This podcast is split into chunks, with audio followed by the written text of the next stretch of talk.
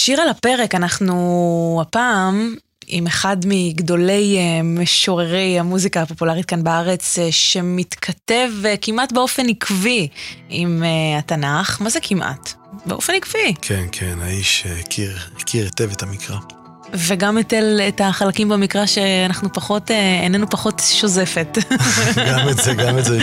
אפילו גם דניאל. את ארון הספרים, כן, דניאל בהחלט, אנחנו עוד נגיע לשם בהמשך, אבל הוא, הוא בפירוש היה איש שהכיר את ארון הספרים היהודי היטב היטב. אז אנחנו מדברים כמובן על מאיר אריאל, ואנחנו כאן במסגרת סדרת הפודקאסטים המשותפת ל-929 ולגלגלצ, שיר על הפרק, דוד פרץ, היי. היי לבנת. אמ, אז מה, מה אתה אומר? עברנו את פרעה, נעבור גם את זה. אבל עברנו את פרעה, נעבור גם את זה. הרבה מאוד אנשים סבורים שהשורה הזאת היא שורה תנכית. מהאגדה. ובכן. ובכן לא, ובכן לא זה, זה, זה מה שמדהים, שהשורה הזאת היא בסך הכל שורה די חדשה, שמאיר אריאל כותב אותה, מכניס אותה לתוך הלקסיקון העברי, בתוך שיר אחד, ובום, זה כל כך תופס, שאנשים כבר משוכנעים לחלוטין שזה מאבות אבותינו, אבל לא, בסך הכל סוף שנות ה-80, השורה הזאת נמצאת, מופיעה בחיינו, ומאז היא נוכחת אצלנו בתודעה הישראלית, בתור איזשהו אה, משפט של התגברות, כזה עברנו את פרעה, אז גם נעבור, גם את זה. אבל התפיסה הזאת שפרעה הוא הנורא מכל. כן, זה לא, את יודעת, זה לא היה דבר פשוט, היה לנו, היו לנו עוד כמה ארכי צוררים, אמן, עוד איזה אחד בשם היטלר, אבל... אבל הוא גבר על כולם. אבל פרעה לוקח את כולם כנראה אצל מאיר אריאל, כי, אה, כי אני חושב שהוא הוא, הוא מסתכל על הפרעה הזה בתור איזשהו משהו שהוא כל כך טוטאלי, כן? הוא אומר איזה, כל דבר כאן, הרי כל בית בשיר הזה עוסק באיזשהו מקום בתחושה שלו ש, אה, שהרשע או הרוע נמצא שם, והוא נוכח כל הזמן בחייו, כן? אם זה מתחיל מדברים מאוד בסיסיים כמו מס הכנסה, מס ערך מוסף, חברת החשמל, מנהל המים. הבירוקרטיה היא אם כל חטאת על פי אה, מאיר אריאל. מתחילים בזה, אבל רק מהר מאוד אנחנו מגלים שהוא לא רק עם הבירוקרטיה מתחשבן, הוא גם מתחשבן עם כל הדברים האוטומטיים והמכניים שאנחנו נכנסים לחיינו. זה נורא מלחיץ אותו. ממש. תחשבי שהוא היה חי בעידן הפלאפונים, מה הוא היה חושב, והפייסבוק. אוי ואבוי. איך זה היה לו להרגיש. תראי, הוא אומר כאן, טעות במחשב עלתה לי מיליון. כספומט בלע לי את יתרת החשבון, תמיד הם לוקחים לו את הכסף, כן? מזכירה אלקטרונית דחתה לי ראיון, שופט אוטומטי שלל את הרישיון, לעורך דין מכני שלשלתי אסימון בחריץ הפה. אבל עברנו את פרעה, אז נעבור גם את זה. לעורך דין מכני שלשלתי אסימון בחריץ הפה.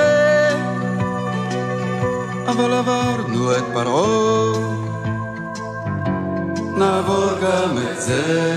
אולי, אולי הוא עושה לנו בעצם מראה פרספקטיבה היסטורית, להגיד, תשמע, זה וואחד שינוי, כן?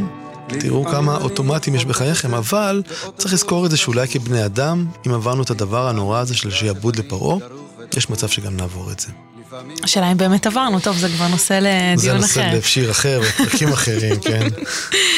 אמ, אבל באמת אה, זה נורא מוזר לי שהוא מתייחס אה, באמת לאובדן האנושיות ולמעבר של הרבה מאוד פעולות אה, שהיו מתבצעות על ידי בני אנוש לפעולות אוטומטיות שכאלה, בתקופה שלו, זאת אומרת, בתקופה שהוא כתב את השיר, זה ממש נבואה, כי זה עוד לא היה נוכח אז.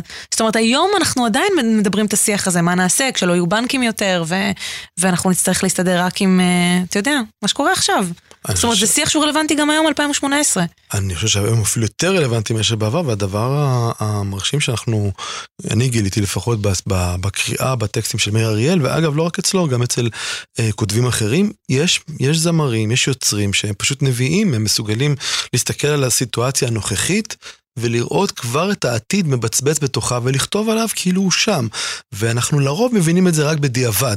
כמו שאת השיר הזה, בזמנו זה נראה כמו איזה מין אה, שורות אה, מוזרות קצת, הזויות, על לדבר על הטעות במחשב, הרי מחשבים אז לא היו כל כך נוכחים, ושופט אוטומטי, ועורך דין מכני, כל הדברים האלה היו נראים כזה כמו איזושהי הזיה של מישהו שעישן משהו יותר מדי, אבל פתאום אתה רואה שהדבר הזה הולך ומתקרב אליך בצעדי ענק.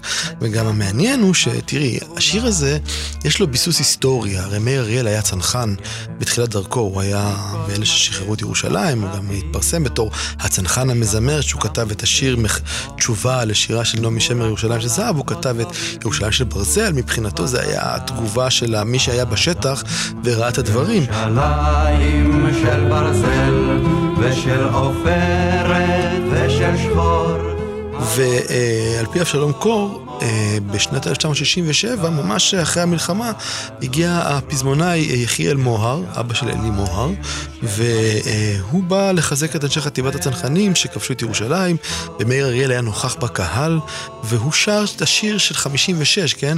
של אנחנו נעבור אה, במצרי טיראן, שהשורה שם זה עברנו את השח, גם את סיני עברנו, אנחנו נעבור במצרי טיראן. ומעניין שאצל מאיר אריאל הדבר הזרע הזה נשתל שם איפשהו, כנראה בתודעתו, והרבה שנים לאחר מכן הוא מדבר על התחושה הזאת של לעבור, להתגבר, אבל בהקשר אה, שהוא איננו רק ישראלי נקודתי, אלא מסתכל על הגורל היהודי כולו, ומסתכל עליו מתחילתו ועד עכשיו, ואומר, תראו מה זה.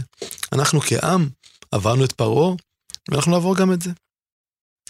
ולא רק בהקשרים ההיסטוריים או בהקשרים הישראלים ככה של הבירוקרטיה, אה, יש אה, גם את ההקשרים בבתים היותר מתקדמים, זאת אומרת, זה, זה מתחיל להיות שיח ממש על, אה, לא יודע, טבע האדם, מהות, מחשבה בעידן החדש, כאילו, אפילו איך לחשוב בתוך כל הדבר הזה. אני מדברת בעיקר על הבתים של, אה, נגיד, הסתובבתי קצת זמן ללא מטרה, ללא הגדרה, ללא פשרה, איבדתי גובה, קצת הכרה, חשבתי אולי בכל זאת הגדרה שתיתן תשובה חד משמעית וברורה, נקרעתי על זה, אבל עברנו את פרעה, נעבור גם את זה. זאת אומרת, הוא עובר ממצבים שכל אחד חווה, נגיד מס הכנסה, אה, ביטוח לאומי, כל הנ"ל, לתהיות שלו עם עצמו, זאת אומרת, להתחבטויות הפנימיות שלו, ומנחם את עצמו שגם, זו תקופה שתעבור, זאת אומרת...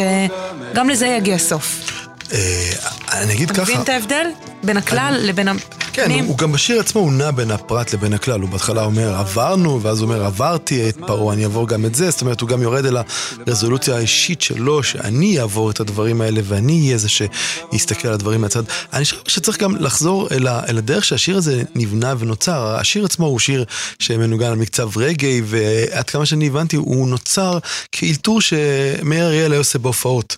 זאת אומרת, הוא היה לוקח איזשהו נושא ומדבר עליו, אפשר להגיד שהוא גם היה מחלוצי הספוקן וורד במובן במובן הזה שהנה הוא בא והוא אומר משהו על משהו בזמן אמת, מין סוג של ראפ מנוגן. ביקשתי לקיים יחסי ציבור. פתחתי את הפה, הבאתי דיבור. והמוטו החוזר זה עברנו את פרעה, נעבור גם את זה, והתחושה היא באמת שיש פה אותה תקרה שנפרסת כמניפה מאוד מאוד, אה, אה, אה, גם מביטה פנימה וגם מביטה החוצה. גם מסתכלת על העולם שמסביב ואומרת, איך אני מתמודד עם הדבר הזה, איך אני עובר אותו, אבל גם מסתכלת פנימה אל תוך המנגנונים הפנימיים של, האדם היוצר שמסתכל על הדברים ואומר, איך אני עובר את המכשולים האלה שבתוכי? כי הוא גם מסתכל פה החוצה וגם מסתכל פנימה, ואם תרצי הוא אפילו גם ממציא פה את העניין הזה של סלפי, כי הוא כותב פה בבית שהוא לא מושר בשיר אגב, הוא רק uh, בהופעות או ב... Uh, הוא היה על הנייר, הוא אומר ככה, אני יודע, תראו, יש לפעמים מצבים, אתם יודעים שבן אדם פוגש בן אדם, והם מחליפים דעות, ולפני שאתה יודע מי ומה, הם מסתלפים. ולפני שאתה יודע מה ומי, אז אני שואל את עצמי, מה בעצם יוצא לי מכל זה? אבל עברנו את פרעה, נעבור גם את זה. ולפני שאתה יודע מה ומי, אז אני שואל את עצמי, מה, מה בעצם... לפני שמדבר על מפגש שהוא תוהה עם בן אדם, מה יוצא לו במפגש הזה, אז הוא מדבר פה על העניין הזה של... הייתי אומר, הסילוף, ופה זה גם ההברקה שלא שמנו לב אליה עד עכשיו, הקשר בין סלפי לסילוף. הסלפי שמסלף את דמותך, אז האני ששואל את עצמו מי אני, אבל עצם השאלה כבר משנה אותו. לגמרי.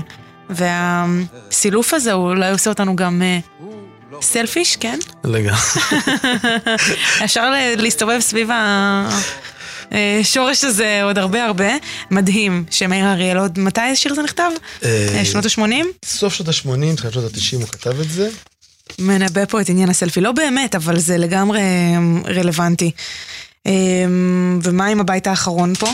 הבית האחרון פה, זה לא אומר שזה הבית האחרון תמיד, הוא ישר זאת עוד אומרת דברים. שזה שיר- השיר כן. שאינו נגמר. הוא, אני חושב שהוא חשב עליו כעל פרויקט מתמשך, את יודעת, בודלר כתב את ספר השירים שלו וכל פעם הוסיף שיר חדש, כל פעם שהוא כתב עוד משהו, הוא הוסיף אותו לספר. אז גם אריאל, הייתה לי תחושה שהשיר הזה, עבורו לפחות, הוא סוג של אה, אה, ניסיון להגיד, יאללה, אני בעצם אה, משאיר לי מקום להגיד מה, מה קורה איתי היום ועכשיו, וכאן הוא אומר, אה, בסוף, בסוף העניין הוא אומר ככה, לא, אני בעד חיי משפחה, אין ספק בזה. אני אוהב אישה, אני אוהב ילדים, אני אוהב עוזרות. לא, אני בעד חיי משפחה, אין ספק בזה. אני אוהב אישה, אני אוהב ילדים, אני אוהב עוזרות, אני אוהב נהגים, אני אוהב חייט, אני אוהב תופרת, אני אוהב גנן שיודע לנגן על הכלי הזה, אבל עברתי את פרעה ואני אעבור גם את זה, אעבור גם את זה. ו- וזה חלק מהקסם שלו שהוא כל כך ביקורתי, אבל הוא גם ביקורתי על עצמו, הוא גם מודע, מודע מאוד מאוד לזהותו ולהיותו אה, האדם המתלבט, שעובר בסופו של דבר את ההתלבטות. וצוחק על ההתלבטות הזאת בדרך, והאמת היא שהמטרה שלו צלחה. אני תמיד, כשאני שומעת את השיר הזה, אני מתעודדת ואומרת, אה, טוב, בסדר, נו, קחי את עצמך בפרופורציה, תאספי את עצמך והכל יהיה בסדר. אז אולי זאת המטרה, באמת, לשים אותנו בפרופורציה יהודית טוטאלית מול פרעה. לגמרי. טוב, אז אה, עברנו את פרעה, דוד. עברנו את פרעה. ונעבור גם את זה, ויש לנו עוד מלא מה לעבור, ואם אתם רוצים לשמוע את כל מה שעברנו כבר, אתם מוזמנים אה, להיכנס או לאתר של 929, או לאתר של גלגלצ, שיר על הפרק אה, לציון שנת ה-70 למדינה. הסיפורים התנכיים שמאחורי השירים שכולנו אוהבים. דוד פרץ, תודה. מס לך. הכנסה, הם עיקלו לי מגבר. מס ערך מוסף, הם עיקלו לי משדר. חברת החשמל, עיקלו לי מצבר. מנהל המים, סתמו לי באר. ראיתי שאני מתדרדר למשבר. התחלתי הוזר. אבל עברנו את פרעה. נעבור גם את זה.